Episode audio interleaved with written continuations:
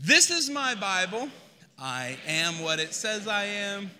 I can have what it says I can have. Today, I'm ready to receive the incorruptible, ever living seed of the Word of God. Come, Holy Spirit, have your way in this place. Come, Holy Spirit, have your way in my life. I'll never be the same again. Come on. In Jesus' name, amen. Now, your best shout ever. That was, that was probably the best one we've had in a while. That was a good shout. That was a good one. John chapter 9, starting in verse 1. As Jesus was walking along, he saw a blind man who had been blind from birth. Rabbi, his disciples asked him, why was this man born blind? Was it because of his own sins or his parents' sins? It's not because of his sins or his parents' sins, Jesus answered. This happened so that the power of God could be seen in him. We must quickly carry out the task assigned to us by the one who sent us. The night is coming, and then no one can work. But while I'm here in the world, I am the light of the world. Then he spit on the ground, made mud with the saliva, and spread the mud over the blind man's eyes. He told him, Go, wash yourself in the pool of Siloam. Siloam means sent. So the man went and washed, and he came back seeing. His neighbors and others knew him as a blind beggar, asked each other, Isn't this the man who used to sit and beg? Some said he was, and others said, No, just looks like him. But the beggar kept saying, Yes, I am the same one. They asked, Who healed you? What happened? He told them, The man they called Jesus made mud and spread it over my eyes and told me, Go to the pool of Siloam and wash yourself. So I went and washed, and now I can see. Where is he now? They asked. I don't know, he replied. Then he took the man, then they took the man who had been blind to the Pharisees because it was on the Sabbath that Jesus had made the mud and healed him. The Pharisees asked the man all about it. So he told them, He put mud over my eyes, and when I washed it away, I could see. Some of the Pharisees said, This man Jesus is not from God, he is working on the Sabbath. Others said, But how can an ordinary sinner do such miraculous signs? So there was a deep division of opinion among them. Then the Pharisees again questioned the man who had been blind and demanded, What's your opinion about this man who healed you? The man replied, I think he must be a prophet. The Jewish leader still refused to believe the man had been blind and could now see, so they called in his parents. They asked them, Is this your son? Was he born blind? If so, how can he now see? His parents replied, We know this is our son and that he was born blind, but we don't know how he can see or who healed him. Ask him. He's old enough to speak for himself. His parents said this because they were afraid the Jewish leaders who had announced that anyone saying Jesus was the Messiah would be expelled from the synagogue. That's why they said, He's old enough. Ask him. So, for the second time, they called in the man who had been blind and told him, God should get the glory for this because we know this man Jesus is a sinner. I don't know whether he's a sinner, the man replied, but I know this I was blind and now I can see. Amen. Amen. Come on, give Jesus some praise. You can be seated. Hey, take a look at this video.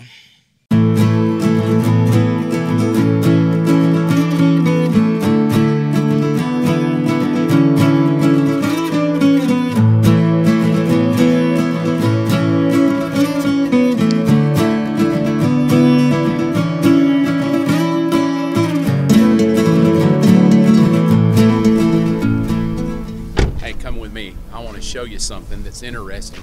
2012, Robin, myself, and the girls moved to Douglasville, Georgia. Uh, that's not too daunting of a task, but I want you to look this way with me. 14 miles over my shoulder, Atlanta, Georgia. 5.6 million people in Atlanta, Georgia. If that's not daunting enough, 7.6 billion people live on planet Earth. I read a scripture in the book of Acts. Here's what it said 1 8. You'll receive power to be witnesses. And then the end result is something I was always excited about because it said witnesses to the whole earth. That's a pretty big earth. And 7.6 billion people, how can one person make a difference? 14 miles away, 5.6 million. You kind of feel like, how can I make a difference? Standing in Douglasville, Georgia, 33,000 people call Douglasville, Georgia home. Still kind of daunting. How can one man, one woman, teenager, student, how can we make a difference with 33,000 people? Well, maybe scream a little louder, shout a little louder, try to get people to pay attention to what we think and believe. Here's what's even more interesting take a look over the side. Down on the street, I counted 17 people that walked by in about the last five minutes. Seemingly much more manageable when you think only 17 people. Can I make a difference in the life of 17 people? You see, the lie we've believed is I won't make any difference at all. 7.6 billion, 5.6 million, 33,000 people. I may not even make a big difference in the 17 people that walk by. I don't even know their name. But here's the truth of what I really believe God has called us to do as a church. And I call it this own your 50 feet. Everybody on this planet that believes in Jesus Christ, God has gifted you, He has designed you, He's given you talents, He's given you everything you need to touch your own 50 feet. In other words, right around you right now may only be one person, maybe two, but that's your 50 feet. And you see, God intended that the way we would take the world over is simply 50 feet at a time. That's what this is all about. It's Believers Church going to the rest of the world 50 feet at a time, and you're part of it. Whether you're a missionary, a pastor, a dentist, a lawyer, a teacher, a student, whatever you are, 50 feet at a time, we can do it. The issue is will you be bold? Will you let the power of God use you? Will you say this? And here's what I say Lord, if you can use anything, you can use me. Let me be a vessel to help other people encounter you. That's what I want to ask you to do.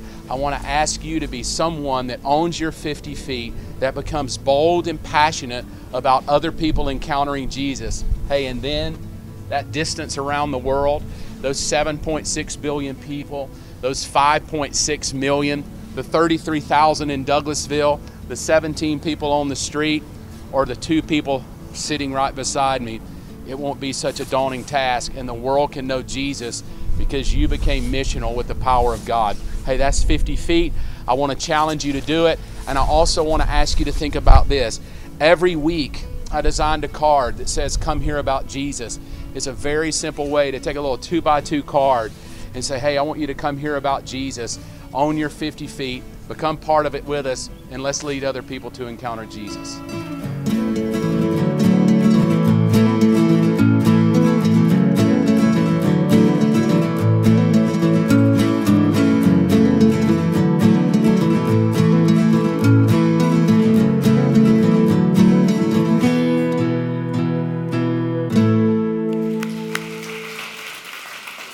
Noticed how happy I was walking into Fabiano's. That's my 50 feet. I hope I hope the video blessed you and perhaps challenged you a little bit. We're in a series called People, and my thought was how do we take the archaic nature of Jesus, a historical 2,000 year old figure?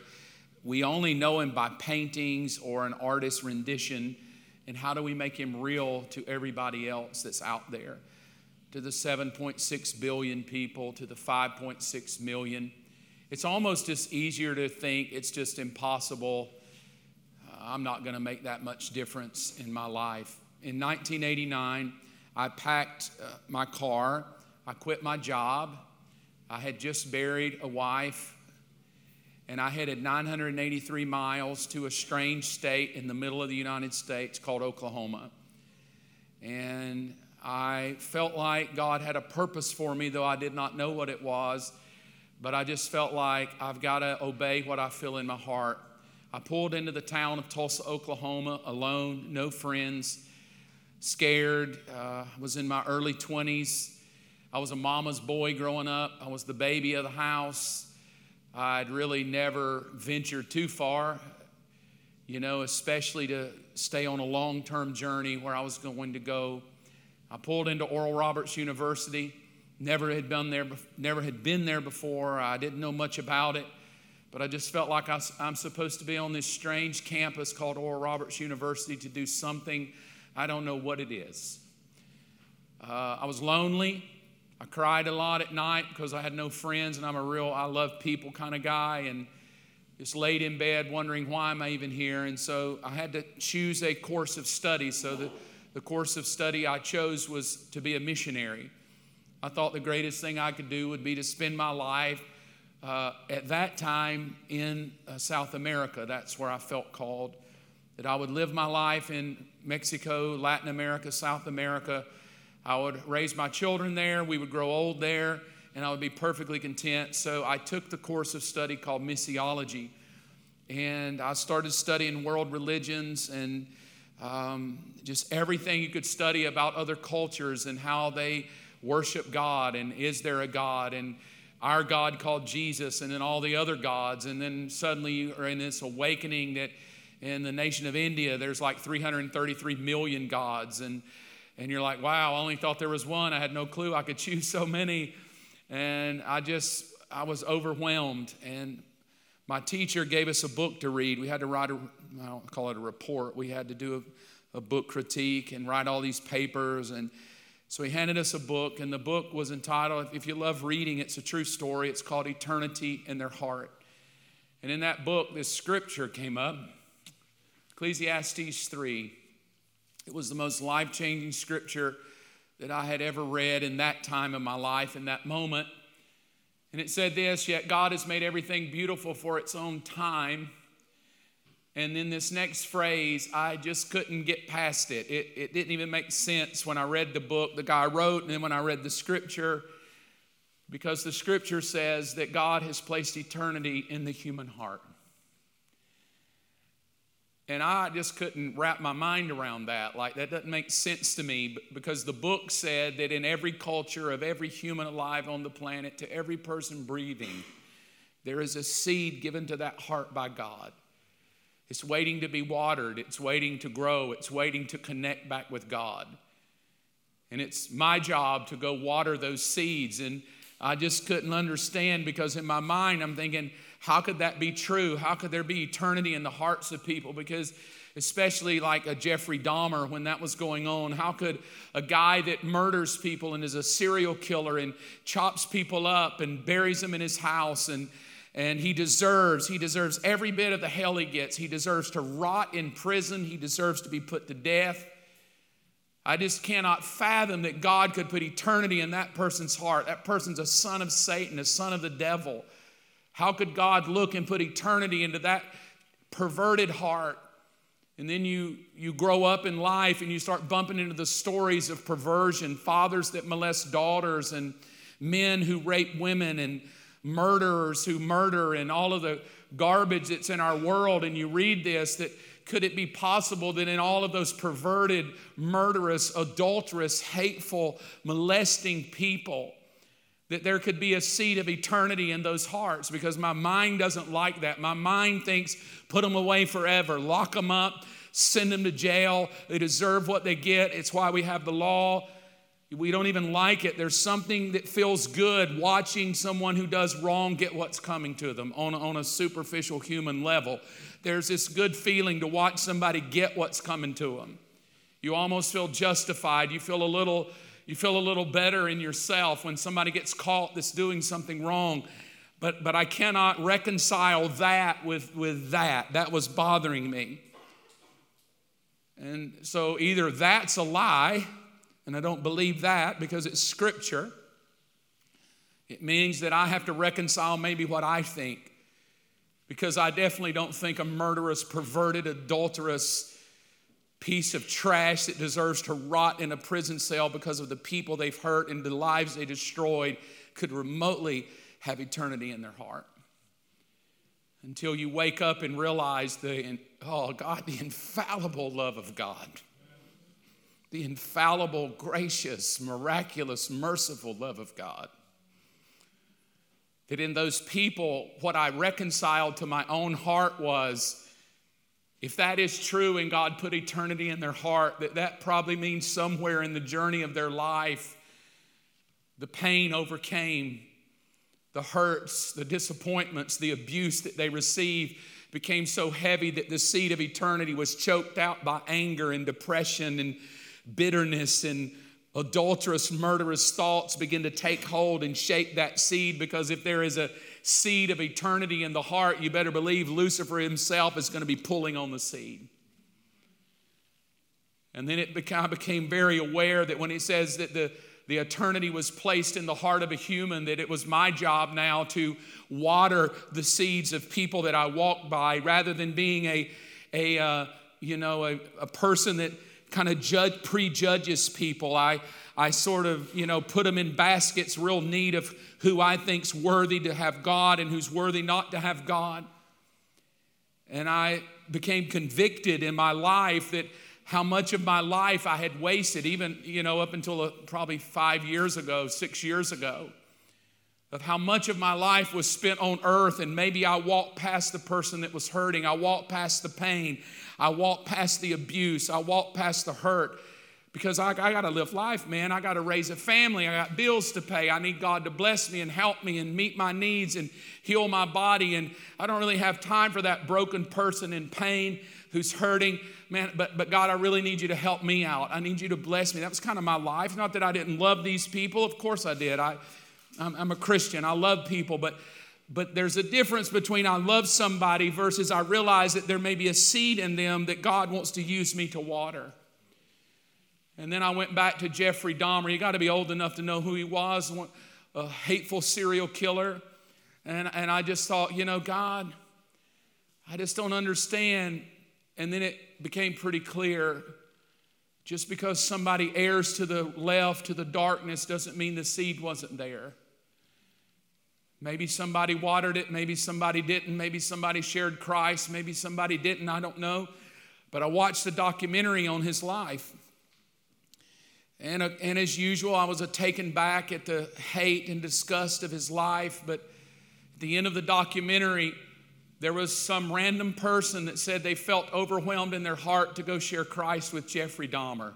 Who in their right mind would want to go share Christ with Jeffrey Dahmer? Let him rot in hell.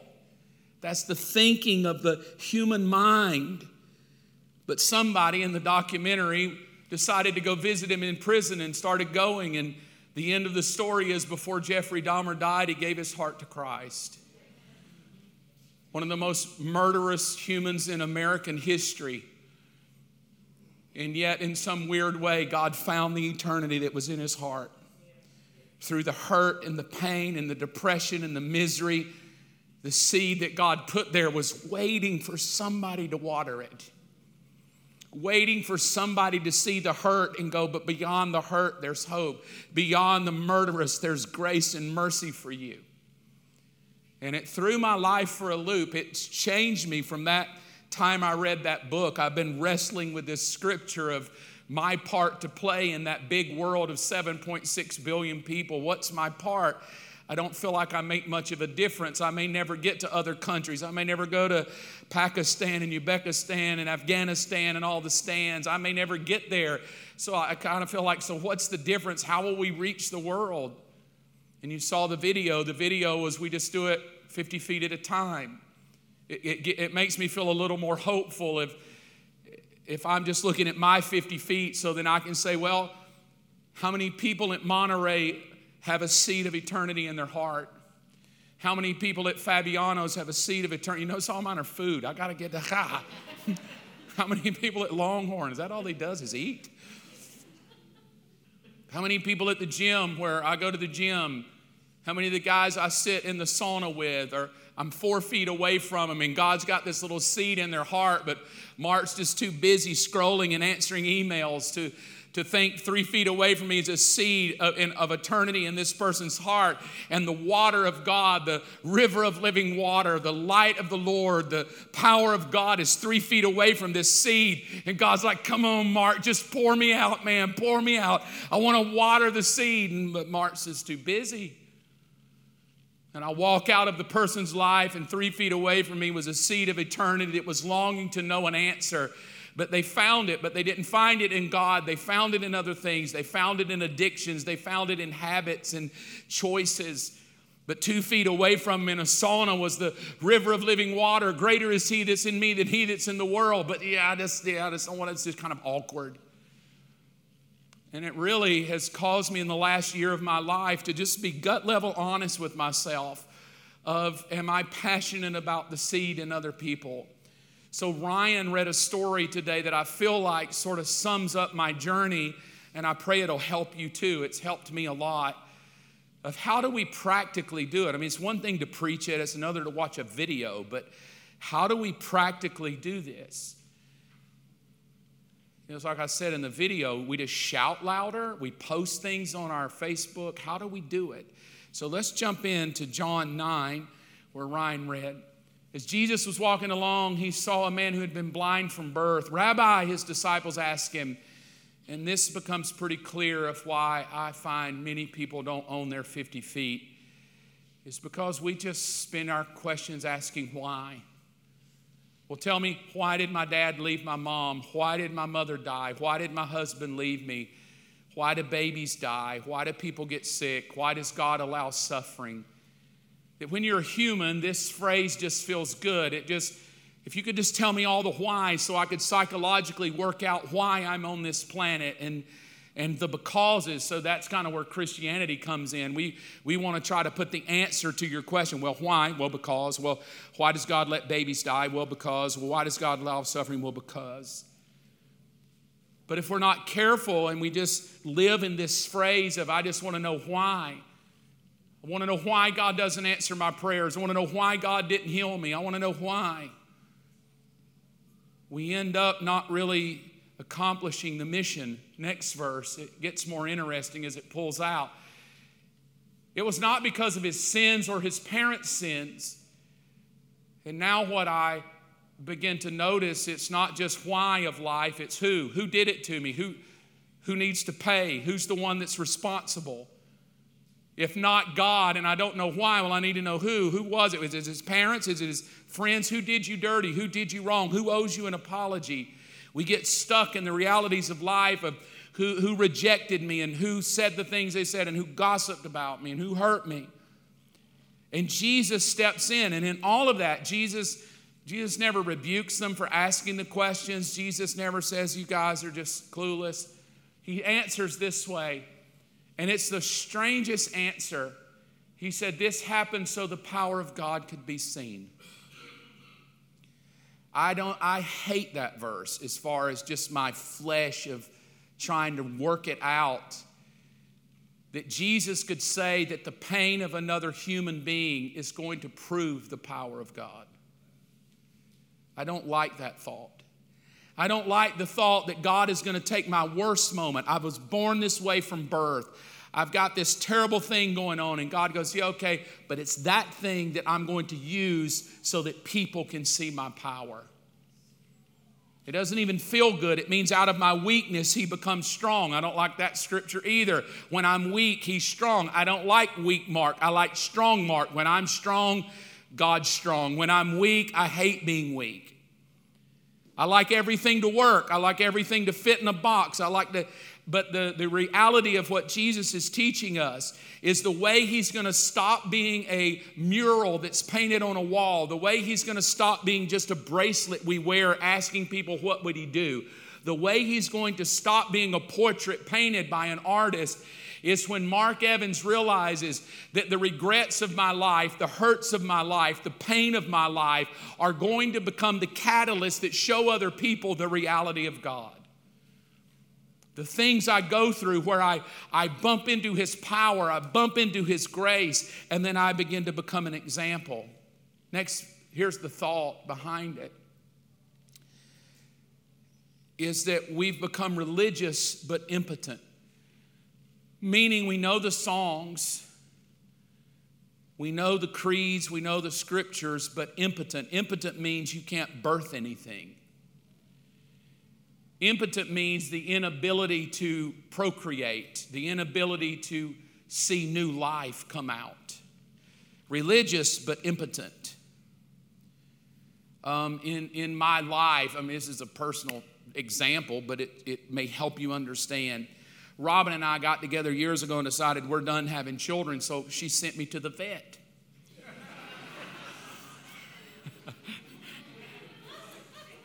it's a lot cheaper if you go to the vet.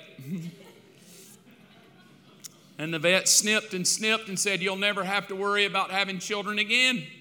I said, Glory to God. Hand me some medicine, send me home. And I went home, and according to the vet, never will Mark Evans bear children again. He said, I fixed you so well, you'll never have to worry. I'm like, good, because I'm never going through it again. And um, so here you see me. I mean, I look healthy.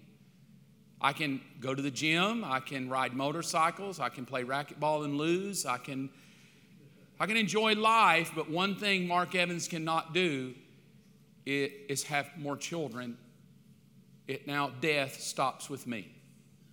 I can have all the emotions, I can have all the fun, I can have date nights with Robin, but one thing we cannot do is have more girls.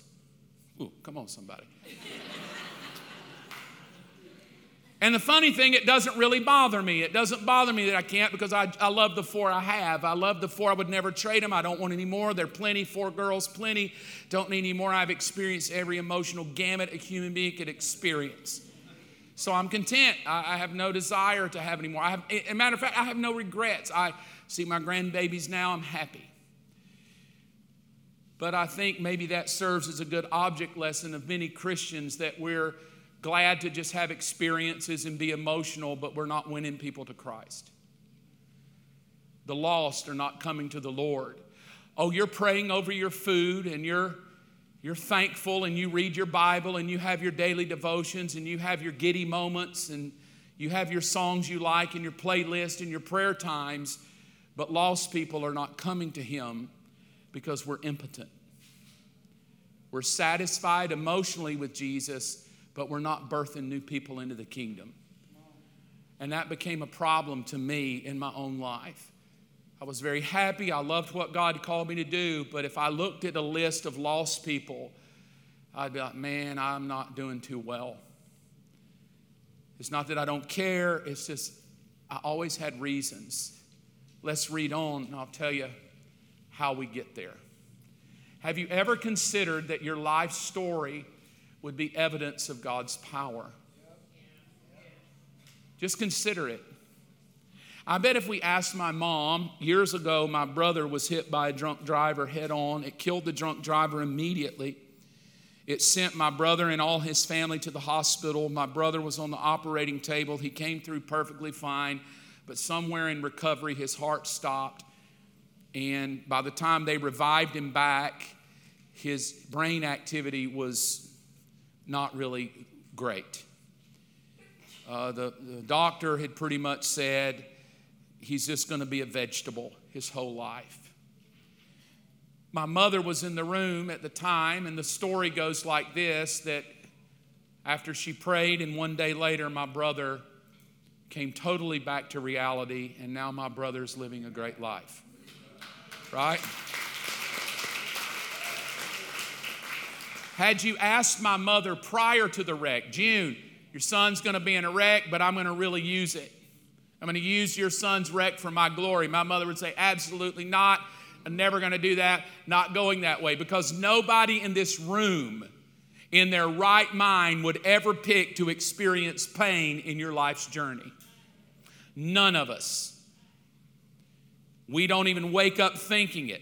You, I've, I've met few people that come to the altar to be married by me, and then they say, We're expecting the most miserable life ever, and we'll probably be divorced in a week. They come in love, they come happy.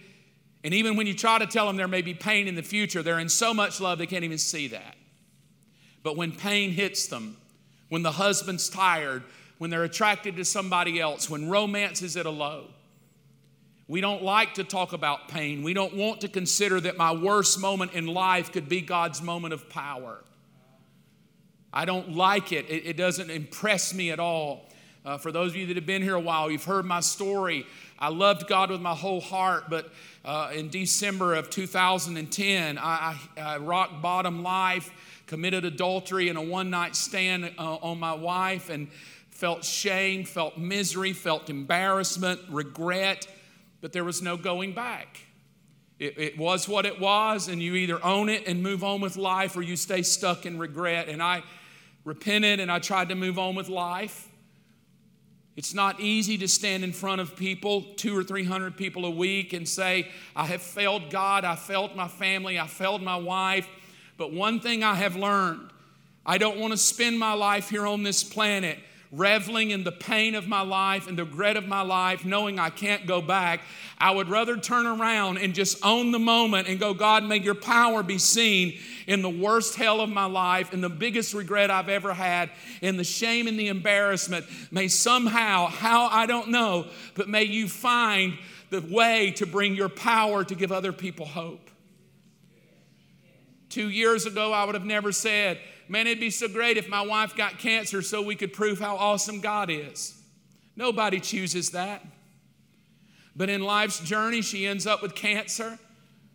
And I'm like, oh God, we fought through it. We went through it. We, uh, you know, I mean, we, it was a rough year. You got to, where are you, God, man? I don't want. But last week, my wife is on the phone. We're riding in the car and we're going on a date, and she's just texting away, and then the phone rings. And a girl from down south where we used to live was on the phone. She's been diagnosed with stage two cancer. It wasn't looking too good, and I got, to, I got the beauty of listening to my wife talk to her for nearly 30 minutes and share her story of how God brought her through the worst time of her life. And Robin's story of pain and hurt and chemo and drugs and all the stuff she was on in the moment now is becoming the hope of this woman's life that God can do an incredible thing.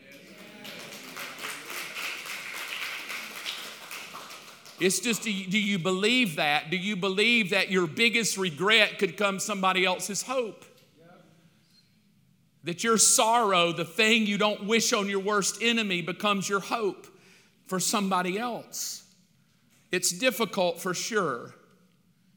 I'm going to put a scripture, a scripture. I'm going to put a picture of this tattoo up there because everybody's asked me, and it'll keep me from telling it 9,000 times, though I don't mind. I always told my girls I'll never get a tattoo. They're like, "Come on, Dad." I'm like, "No, I want to go to heaven. I don't. I don't want to." I got that Leviticus scripture over here. But I said, girls, if, if there's ever something in my life that's meaningful enough, I'll do it. And yesterday I laid on a table and I said, I want you to do something for me. He said, What? I said, I want you to put a bird on my arm, a robin, a robin bird, and I want you to hide my wife's name in the wing. And I want that bird to be carrying a broken timepiece because I want it to forever remind me that Ecclesiastes 3:11 God makes all things beautiful in his time. I said so I want the hands pointing to the number 3 and the hand pointing to the number 11 to remind me that if I'll just give God time, he'll make everything beautiful. And I said and I want that bird carrying that because last year my wife was proof that if you just give God time, he makes anything beautiful. I don't like that story. I'm not a real tattoo guy. But when he was done, I looked at it and cried because I thought, you know what? It, maybe it'll be a story that can help somebody else. It's amazing to me. You walk in, people that never even talk to you stop you now and grab your arm. Goes, What is this? I'm like, Oh, God, I got to tell the story again, right? Okay, you can take that down. You, you, have, you have to believe you have a story a story that's meaningful to you, a story that helps you. Now, I want to give you just a brief snippet of why most people never tell their story from what I've worked out.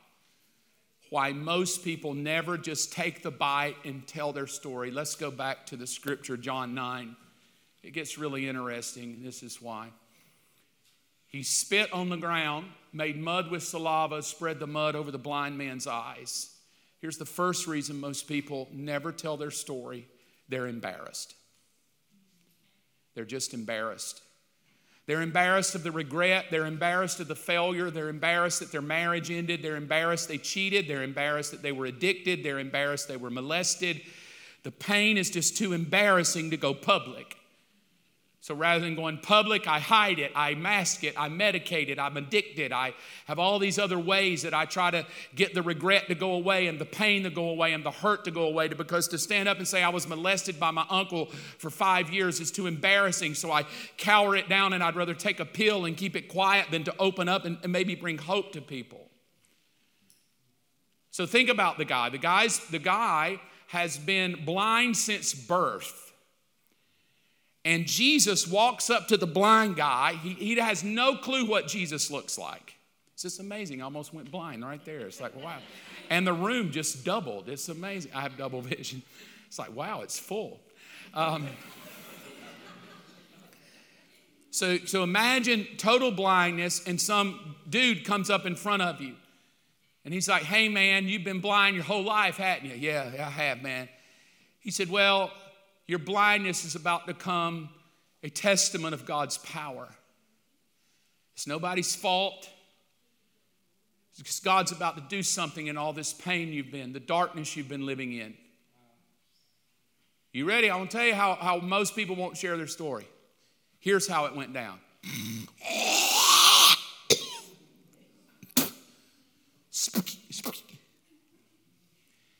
And then tells the guy with two loogies in his eyes, walk down there and dip in the water.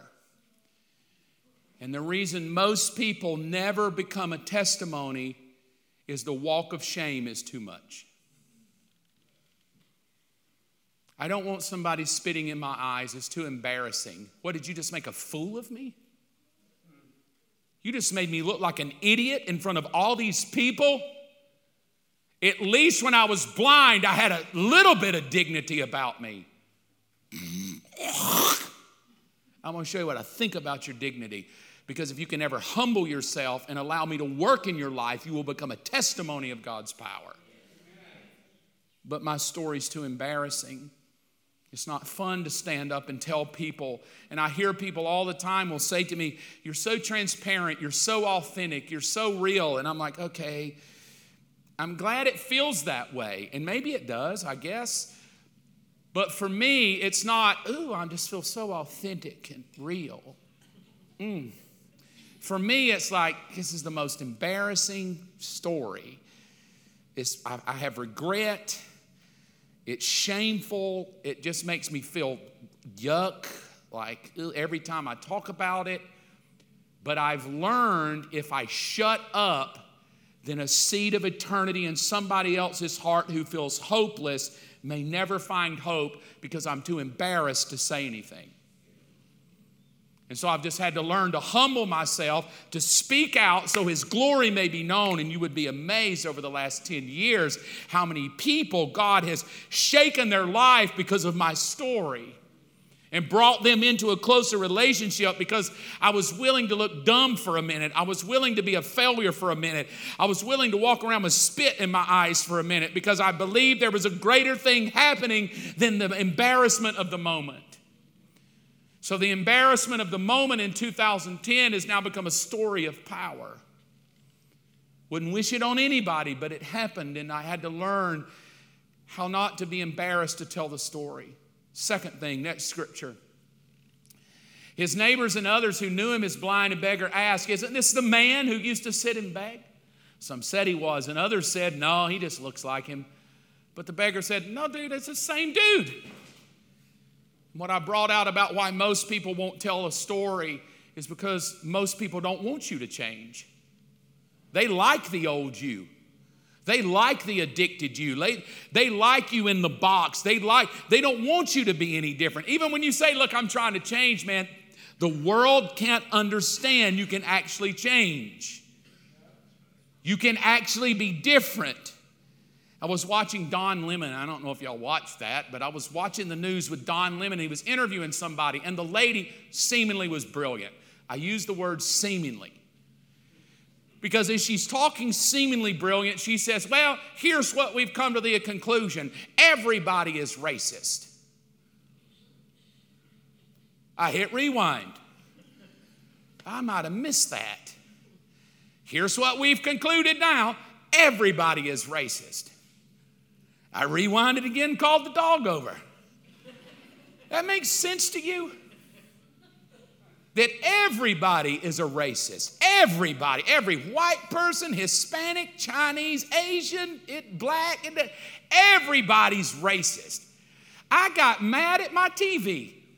I was looking at my dog going, I'm not racist. I wanted to text somebody, I'm not racist. But according to the smart person who's an expert, I'm racist. And then I thought, well, of course I'm racist because you don't ever want me to change. We need each other to be racist. We can never tell somebody you can change because if you change, you can be different. In 1968, my dad gets born again. His life flips upside down. He comes to the knowledge of the Lord Jesus Christ. And riding down the road, the Lord speaks and says, You cannot be born again and hate your brother.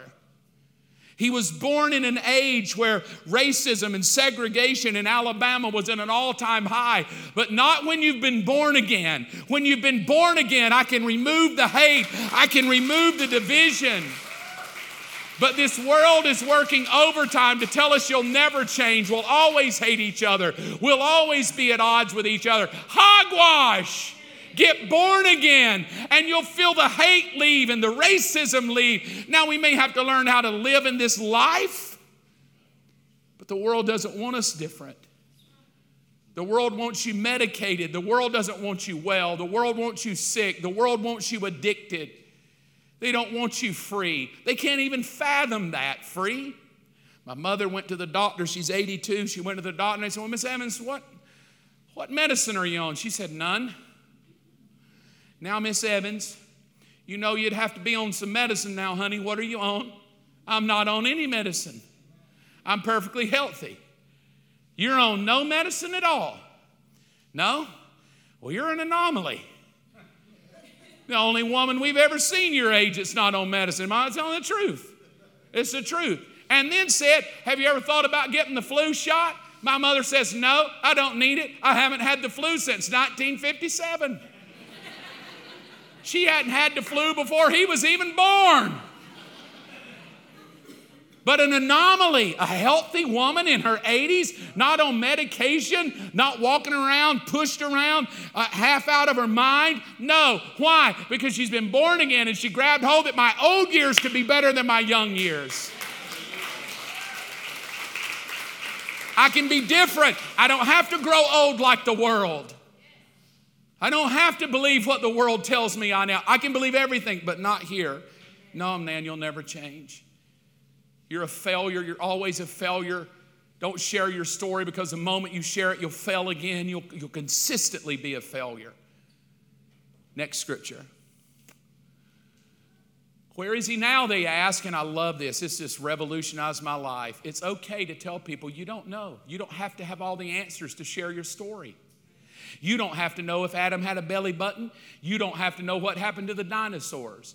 You don't have to know where Noah's ark is rested. All you need to know is do you know you and has your junk met Jesus? And yet, we've made witnessing so hard. You need to know the Roman road to salvation. You need to know scriptures. You need to have answers for everybody. I'm not against that. But I'll tell you one thing everybody in this room knows really well you know you, your junk, really well. The question is will you allow your junk to become a testimony of Jesus? So it's not, you know, well, I don't know, should we use King James or those New Age devil translations? ah, do you know you and have you been touched by Jesus? We'll worry about the other stuff later. And I love his answer. Look, dude, I don't have all the answers to life. I don't know. But look at the next thought.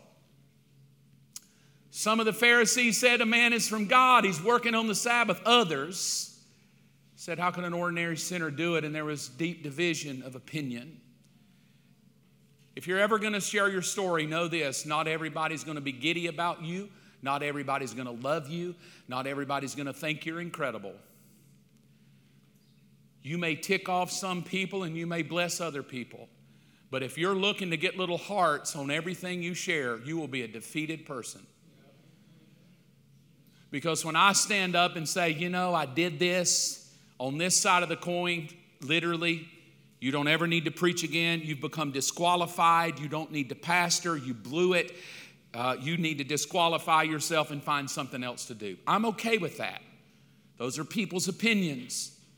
But if I just care about all those opinions, I'll never come over here and share the testimony of what God did to hear people say, Thank you for sharing, because I was addicted to porn. I've cheated on my wife. I felt like I was hopeless. I didn't know God could forgive me. I didn't know God could restore a marriage. But you'll never share your story if you're looking for everybody on planet Earth to be giddy about you. Not everybody's going to be giddy. But are you willing to share it anyway? And if you are, lives can change. One final scripture. So here's what he says. Now, listen, I don't know whether he's a sinner, the man replied, but I'll tell you what I do know. I was blind, but now I see. Everybody, take your phone out for a minute or a piece of paper to write on. This is homework. Class 101. Here's the what we're going to put up. To start telling your story, you got to get over the embarrassment. You got to get over the hurt. You got to get over the regret. You've got to get over the pain. That's the left side of the sentence. I was blank. That's the embarrassing side. That's the I wish I coulda, shoulda, woulda. That's the I want to go back and change things. That's the you have no idea the kind of person I used to be. If I told you, you would be ashamed. We would never be friends again. You would kick me out of this church if you knew half the stuff I've done. That's the left side of the sentence. That's the I was a blank. I was an adulterer. I was a cheater. I was a drug addict. That's the that's the thing you really don't like talking about. It's the tattoo you got that you regret. It's the marriage you went into that was a disaster. It's the shameful thing you've been hiding for years. That's that, period. But then Christianity is some dude named Jesus, who was the eternal Son of God, bumped into the seed of eternity in my heart. And he breathed his life into me, and now I am blank. That is the moment of encounter. That is where Christ captures the heart of other people. That is where the Lord puts a period to your embarrassment to bring encouragement to somebody else. That's where the Lord puts a period to your regret to bring righteousness to somebody else. I was blank, but now I'm blank.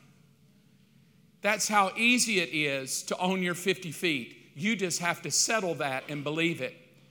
I'm going to give you about 30 seconds more to write it, and then I'm going to ask people to be bold and share what you wrote. Now, when you stand up to share it, I need you to shout it like you're proud of it. The left side, welcome to humanity. Everybody in this room has a left side. Come on, somebody. Everybody has a regret. Everybody has something we've done wrong. Here's my point if you can't stand up in this room and say that among us, who the moment you say it, we're going to clap like, yeah. It's going to be very hard to say it outside the doors. So, this is practice 101. All right, who wants to be bold and go first? Yes, Chrissy. I was a victim, now I'm an overcomer. Woo! Come on, Jesus. Sunshine. Woo! Kaya.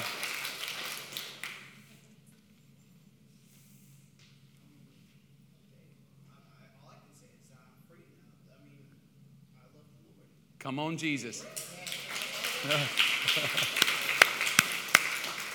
Come on, don't slow down on me. Yes. I was lost Come on, Jesus. sick and I am healed, and I was depressed and I've been set free. Come on, Jesus.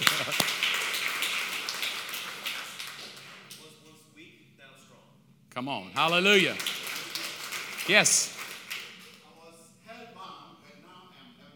Come on, Jesus. Come on, don't slow down yet. Yes. Come on, God. Hallelujah. Yes. Come on. Give me a few more. Yes, sir. Wayne. I was a hellraiser, but now I'm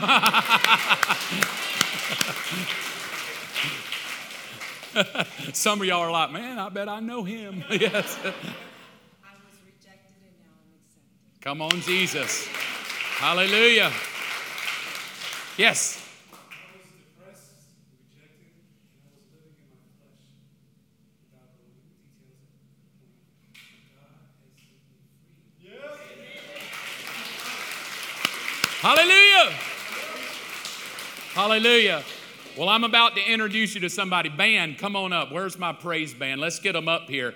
We're going to go out rejoicing, shouting, having a wonderful time as you come. I'm going to ask Sam. Sam, would you bring your friend Anthony up? Grab a microphone there on your way up. I want to introduce you to Anthony. He's going to tell you his story. I was blank, now I'm blank. And then we're going to rejoice because Anthony's going over to, to dedicate his life to Jesus and be water baptized by Sam. Sam, introduce us if you will.